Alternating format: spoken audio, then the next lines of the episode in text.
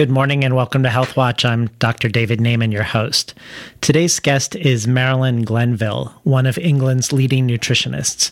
Dr. Glenville is the former president of the Food and Health Forum at the Royal Society of Medicine, a registered nutritionist, psychologist, author, and popular broadcaster who obtained her doctorate from Cambridge University.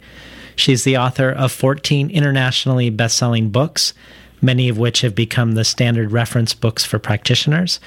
And Dr. Glenville is here today on Health Watch to talk about her book, Natural Solutions for Dementia and Alzheimer's The Ultimate Guide to Prevent Short Term Memory Loss.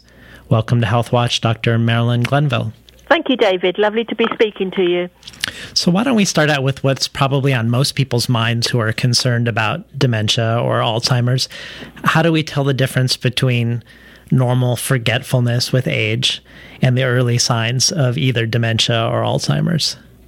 Well, there will be changes as we get older, and many people will experience going into a room and can't remember what they went in there for, or just not being able to grab hold of uh, a word that we know quite well. But there are some signs that something may be amiss, and that's when it would be good to go and get see their doctor and get a checkup, where people may be repeatedly asking the same questions, forgetting a lot of the common words, or saying a word say bed instead of table, so they're actually confusing the words, finding it difficult to do familiar tasks that they could do easily, such as following a recipe, and, and putting things in inappropriate places, such as putting the wallet in the fridge, not being able to walk or drive around a familiar neighbourhood, so not being able to find there where they would go normally, and it should be easy to remember. And there can also be changes in mood or behaviour for no apparent reason. So those would be when to start worrying. Obviously, we can have just mild changes as we get older, but those would be the signs where somebody should think, well, I need to go and see my doctor. And, and you offer a, a, cognitive impairment test within the book, but you also make clear that once you see your doctor, there isn't one test that's going to lead to diagnosis, that there's not a perfect one thing to do, but there's a variety of things that are being explored as, as ways to piece together a diagnosis. Can you talk about some of the, the tests that might be done? Yes, they're trying obviously to come up with a way of, of having a definite diagnosis. I mean, they can do lumbar puncture, but it is uncomfortable and there can be side effects from it. They're looking into a blood test that could look for the presence of particular proteins in the blood, and that may be something that may be coming out in the future.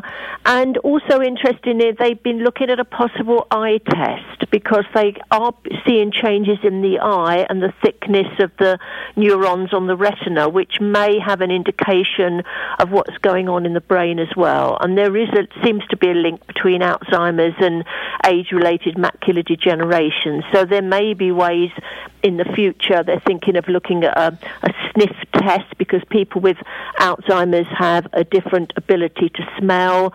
So there's been some research on that. Um, and obviously the memory test that has been the six item cognitive impaired, impairment tests. But it is a tricky one. So it may be a cluster of tests in the end that are going to be helpful. And what are some of the things that intrigue you in terms of investigation around Alzheimer's and or dementia and causes? I know there isn't one cause; it's probably multifactorial. But what are some of the things that um, seem to be pointing us in some informative directions? Well, I think the, the interesting one is that it's not powerful in terms of the genetic side of it. And the Alzheimer's Association in America says that genetics are only responsible for about 5% of all Alzheimer's cases. So we really need to be thinking about how can we look at this in different ways. And when I wrote the, when I was doing the research for the Alzheimer's book, it was clear that there's a lot of good evidence in terms of nutrition and lifestyle factors. And as you said, it's going to be a multifactorial approach that's going to be working. They have tried looking for the magic bullet from the pharmaceutical side, but the, the trials haven't been good and there hasn't been a new drug license for 14 years now. So it's not working very well because I think we have to look at this from a number of factors all at the same time and even do that to think about prevention. And, and, do you have any thoughts or theories on why people with diabetes, for instance, have a, a 50% or more increase risk of getting Alzheimer's disease? Yes, that's very interesting. And there has been suggestions that Alzheimer's should be called type 3 diabetes. And it is the effect of glucose and insulin on the brain that is having a very detrimental effect in terms of cognitive function. So it is important that we think about keeping our risk of type 2 diabetes very low because in itself, like you said, can give us a 50 to 60% increased risk of Alzheimer's. So there may just be physical things that we could be doing that's going to make a huge difference not only to Alzheimer's itself, but even those changes where we don't think we're remembering very well, our short term memory isn't as good as it could be because we want to keep our brain as sharp as possible as well as preventing a degenerative illness. And then, what about some of the suggestive evidence around inflammation and even infection in the brain that could be playing a role in the plaque buildup that is so commonly seen in Alzheimer's? Yes, there's been some interesting research from Harvard where they're actually suggesting, well, why don't we think about the underlying cause of how could we what is why is the plaque building up and what is the mechanism there? And some of the suggestions is that it may be in response to an infection. So actually it could be a good thing at the beginning that the body is trying to encase something to stop it spreading further into the brain.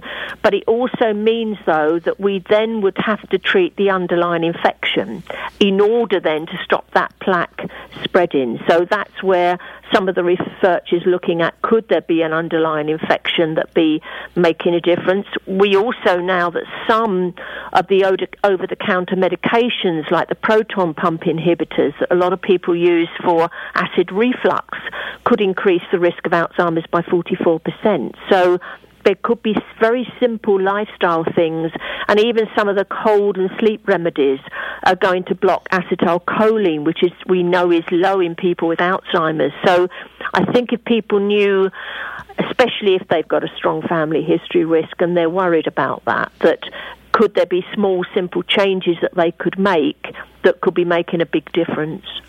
In case you just tuned in, we're talking today to Dr. Marilyn Glenville about her book, Natural Solutions for Dementia and Alzheimer's The Ultimate Guide to Prevent Short Term Memory Loss. Uh, you mentioned some of the risk factors, and, and there are some other ones like um, smoking, which you rarely hear about, is actually a risk factor for developing Alzheimer's.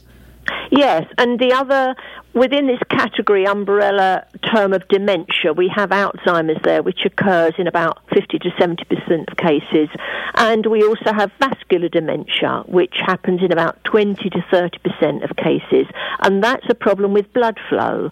And when you think of what smoking does in terms of blood vessels around the heart, it's going to be causing an issue in terms of blood vessels in the brain. So whatever we're working on in terms of our physical health and things that we know that are not good for our physical health, like smoking, we need to think of it in the same way that we should do for our brain. Well, let's start with your your step one to your your program for brain protection, which is diet. What sort of research do we have on diet in relationship to uh, preserving memory? Well, we mentioned about type 2 diabetes, an increase in the, the risk by up to 50 60%. So keeping blood sugar under control and going for a more low glycemic index diet is going to be really useful. So food that's going to not cause a spike in blood sugar, that's not going to cause an excess production of insulin. And where the research has looked at, when we think of the Mediterranean diet and the benefits in terms of cardiovascular disease and possibly other factors as well, then they're looking at this in terms of also Alzheimer's and dementia. So it has had good research on it, and they're thinking it could reduce the risk of cognitive decline by up to 35%. So it is thinking about the same way of eating that we want for our physical health that we also want for our mental health as well. So good research there, and all the things we think about, all the different colour fruit and vegetables, the nuts and seeds, the oily fish, all of those fresh fruits and veg that we know are part of the Mediterranean diet, we need for our memory and brain function, just the same as we need for our heart health as well. So, what would be maybe the top three or four foods that you would cut out or that serve no purpose in terms of memory uh, protection or might even harm you? I would have to put the top one as sugar. I would sugar. do. Yes, I would. Um, the added sugar that's not, not the sugar naturally contained in an apple or fruit and vegetables, but the added sugar that's creeping in to a lot of the foods, and not even the ones that would be obvious, like the cakes and biscuits. We can see it in spaghetti sauces, mayonnaise, salad dressing. So it's it, we call it hidden sugar in that case because people are eating a savoury food, but it has the sugar in. And some of the researchers suggested that even if people don't add sugar to their tea or coffee, some people can be getting up to 46 teaspoons of added sugar a day because it's hidden in all of these other foods. And it has the biggest effect in terms of our general health, increase in obesity, which increases risk of cancer, but type 2 diabetes, and also our brain function as well. So I think people should really now think about reading the label on their foods and it may come under different disguises. It may say sucrose, there may be dextrose. Um, fructose also has issues around um, doesn't cause a spike in insulin, but it's known to cause problems with a fatty liver. So it's looking for sugar in its all of its different disguises that may be in a lot of the foods that we already buy. And there's some interesting research, um, some of it in England, in fact, around intermittent fasting. Can can you do you have any thoughts on intermittent fasting and people who are not eating one day a week or only eating one meal a day for a certain number of days a week in, in regards to dementia prevention? Is that something that is promising to you, or does that are you are you skeptical of it? Well, I think can be useful. I think people have to be very careful if there are um, issues with their health. So they may already be diabetic. We're talking about pregnancy. There will be certain situations where fasting may not be suitable, or they may have a hist- history of an eating disorder, or if they start to feel dizzy during the day if they're not eating. And what I found with the patients I work with in the clinic that if somebody's got chronic fatigue or they're under a lot of stress, it actually makes the stress response stronger because fasting is a stress because the body perceives there's a shortage of food. So there will be some people where it's not going to be a good idea to go there. But there are ways, and what's interesting is when we look at the research that our body has a process called autophagy.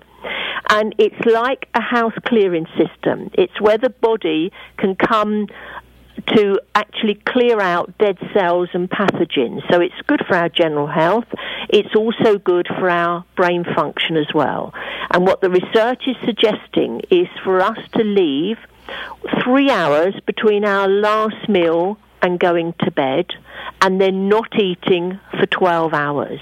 So we can actually have our evening meal at 8, go to bed at 11, and then have breakfast at 8 a.m. So it does work. We've got a 12 hour fast basically, but we're doing it through the evening and overnight. And that works perfectly well for a lot of people and is one that is very manageable and that they could keep going over a long period of time. The other fasting may be more difficult for people to sustain.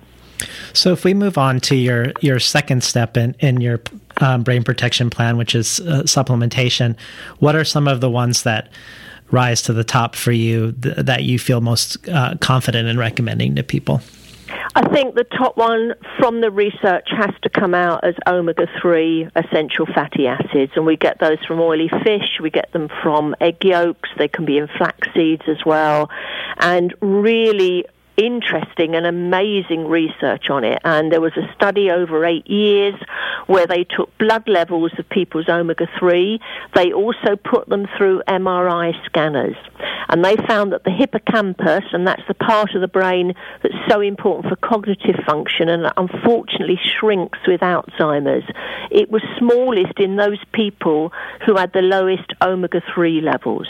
So in the clinic, I think it's one of the most important tests that I do and measuring the ratio of omega 6 to omega 3. And we call these essential fatty acids because we cannot make them in our body. The only way we get them in is either from the food or supplementation. And I specialize a lot in women's health, and a lot of women have done no fat or low fat diets, and for them, all fat is bad, and they've cut out these essential fats as well. So that's not been healthy, and they can have higher levels of omega 6, which come through things like evening primrose oil and a lot of vegetable oils, which actually create an inflammatory response in the body. And that inflammation could be in the joints, where people are complaining about things like arthritis, but there could be an inflammatory response going on in the brain, or it may be changing also blood flow, which then increases the risk of vascular dementia. So these omega 3s are essential. We need to be eating them because our bodies cannot make them. And so, other than eating more uh, cold water, wild fish, and nuts and seeds, do you also recommend people take it as a supplement? I do, and I think particularly um, if people are not keen on eating those foods, and especially over the age of 50, I would say to put them in. Obviously, I can test blood tests and, and then decide how much somebody might need of these omega 3s in order to correct an imbalance or a deficiency. But I would suggest that most people should be taking them. And it's the DHA, which is one of the components of the omega 3, which has been shown to prevent amyloid plaque formation and improving blood flow and reducing inflammation. So, really good research, something simple simple that we could add in that's going to reduce inflammation everywhere in the body generally. And that's going to be useful for any kind of joint pains or an inflammatory bowel disorder. So these, I, I think there are certain nutrients that we are maybe not going to get enough in our diet or people people say to me, "Well, I don't like oily fish. I'm not going to eat it," and that's where I think supplementation can be so important. And I know you you you mentioned that you test people to figure out the dosage, but do you have a, a sort of a baseline starting dosage that um, you would recommend for people, or do you really recommend they get that testing first? Well, I think for a lot of people, the easiest way is to go for an omega 3 supplement that, and not to look at the amount of fish oil in there. They need about an EPA of 770 milligrams a day and a DHA of about 510. There are some supplements I use. It is a, a UK company. It's called under naturalhealthpractice.com. Some of them may be in America as well, but it's the kind of level that we're looking at. There needs to be good levels of DHA as well as EPA. They are the two omega 3 parts that people should be looking for and not just the quantity of how much fish oil is in the capsule. So, uh, uh, to continue this discussion of things we may not be getting enough in our diet, I'm, I'm sure probably in England, like here in Portland, Oregon, there's a lot of people who are deficient in vitamin D, and mm. and there's some research around vitamin D deficiency, at, at, least correlating with an increased risk of dementia. Can can you talk about um, how you go about um, vitamin D in your practice?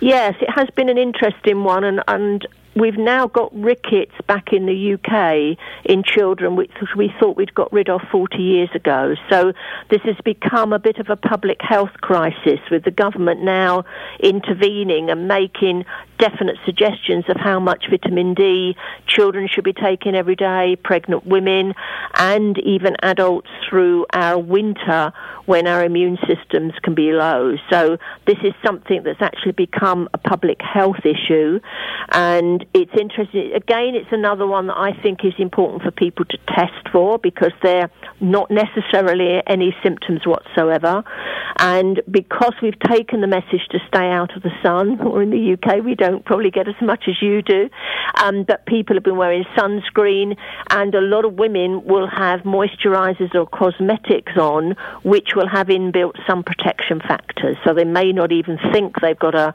sunblock on there, but they have. And the research is showing that even if someone is moderately deficient in vitamin D, they've got a 53% increased risk of dementia, and that increases by 125% if they're severely deficient. So it's one of those that we don't get very much from our food. Again, we'd get some from oily fish, some eggs, and some of the fortified foods, but our body expects us to manufacture this vitamin through the exposure of the sun through the skin. So I think it's one of those nutrients that really should be tested because we've had some situations in the UK where the lab in some of the samples have found no trace of vitamin D whatsoever.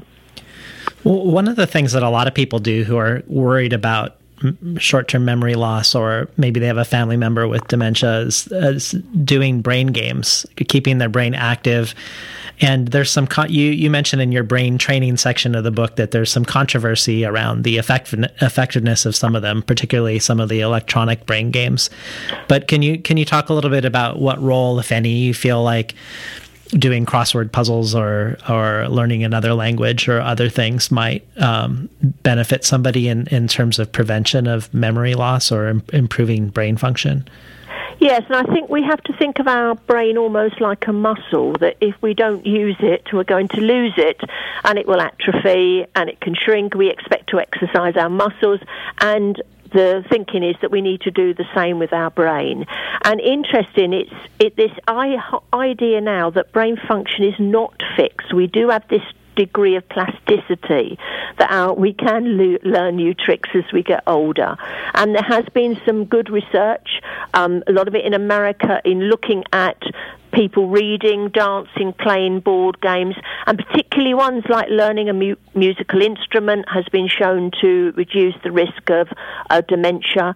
And even just any general activities. And interesting with crossword puzzles, they've looked at that and it can delay the memory decline by two and a half years. So it doesn't have to be a fancy gadget or something that's electronic. It can just be the simple uh, learning and board games and card games, particularly, and also learning a second language has been shown to be very powerful. I think it's because it's making our brain work that we've got that stimulation. It is firing up networks within the brain. So the more we can use our brain like we would our muscles, the better it's going to be.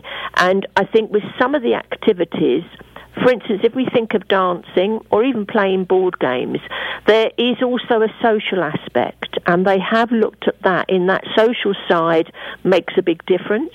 And then if you think of dancing, you've got the physical activity, and then you've got the memory of the different movements. So some activities are going to give us a number of benefits because it's combining a number of things that we know are going to be helpful in reducing or delaying memory decline.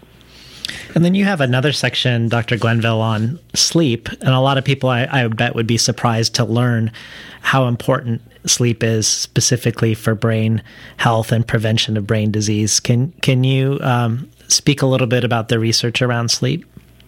Yes, it's interesting because obviously we all vary in the amounts of sleep that we do often get, but the suggestion is that it's much better if we can have a prolonged period of sleep without interruption. And it's we seem to have this situation where the cerebral spinal fluid, when we sleep, the brain seems to get smaller, slightly smaller, and this fluid can wash through. They've done the the studies on animals at the moment, but this fluid washes through and clears out the debris. So we've got sort of a a bit of a spring clean as we're going to sleep. And as we wake up again, this whole brain situation expands again, but it's getting smaller as we sleep in order to allow more of this cerebral spinal fluid to flow through and wash out what they call brain waste chemicals during the night. So it has been shown that having a good amount of sleep is really beneficial in terms of brain function and memory decline. And also, what is also interesting is that the position that we sleep. And they found that actually, if we sleep on our side, then the effect of this um, cerebral spinal fluid washing through is actually stronger. So, if we can get a good interrupted amount of sleep, it's going to be beneficial. And maybe sleep on our side, if you if people can manage that. Well, you mentioned you mentioned earlier testing for omega three levels, which is uh, not something that a lot of conventional doctors do. Are there other tests that maybe are outside of um, what people might get at a typical doctor's visit that you would definitely recommend that they they ask for when going in for screening?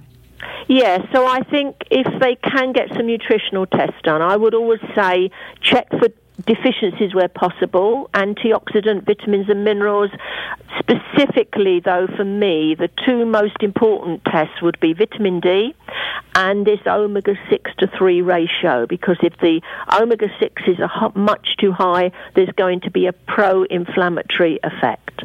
My other ones would be thinking about measuring homocysteine, which is an amino acid which the body should detoxify, and if it doesn't, there is a toxic effect and it is linked to higher risk of Alzheimer's. So it's something that can be reduced by three of the B vitamins B6, B12, and folate. So we have ways of making a difference once we know something might be in the abnormal range.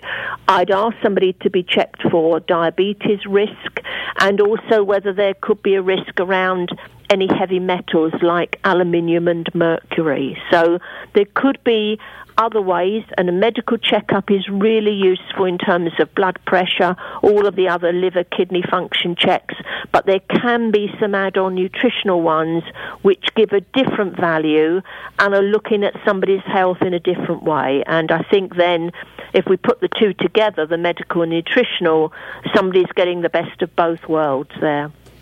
Well, Dr. Glenville, we're almost out of time, and I was hoping maybe you could mention your website if you have one in England that people could check out if they're interested in the book. Yes, thank you, David. It's uh, marilynglenville.com. It's an educational website. People are very happy to um, take the information they need from there.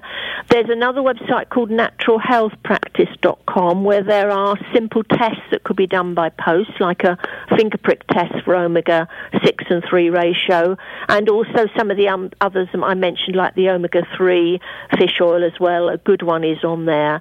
And my book, Natural Solutions for Dementia and Alzheimer's Alzheimer's is available from Amazon, which I think people might find interesting in terms of the research that's there on looking at these you know, this cognitive side in a completely different way. Well, thanks again for being on the show today. Thank you very much, David. Nice to speak to you. We're talking today to Dr. Marilyn Glenville, the author of Natural Solutions for Dementia and Alzheimer's. You've been listening to Health Watch. I'm Dr. David Naiman, your host. Stay tuned for the rest of the Monday morning radio zine. Next up is Madness Radio. This podcast was produced at KBOO Community Radio in Portland, Oregon. KBOO.FM. Thanks for listening. KBOO.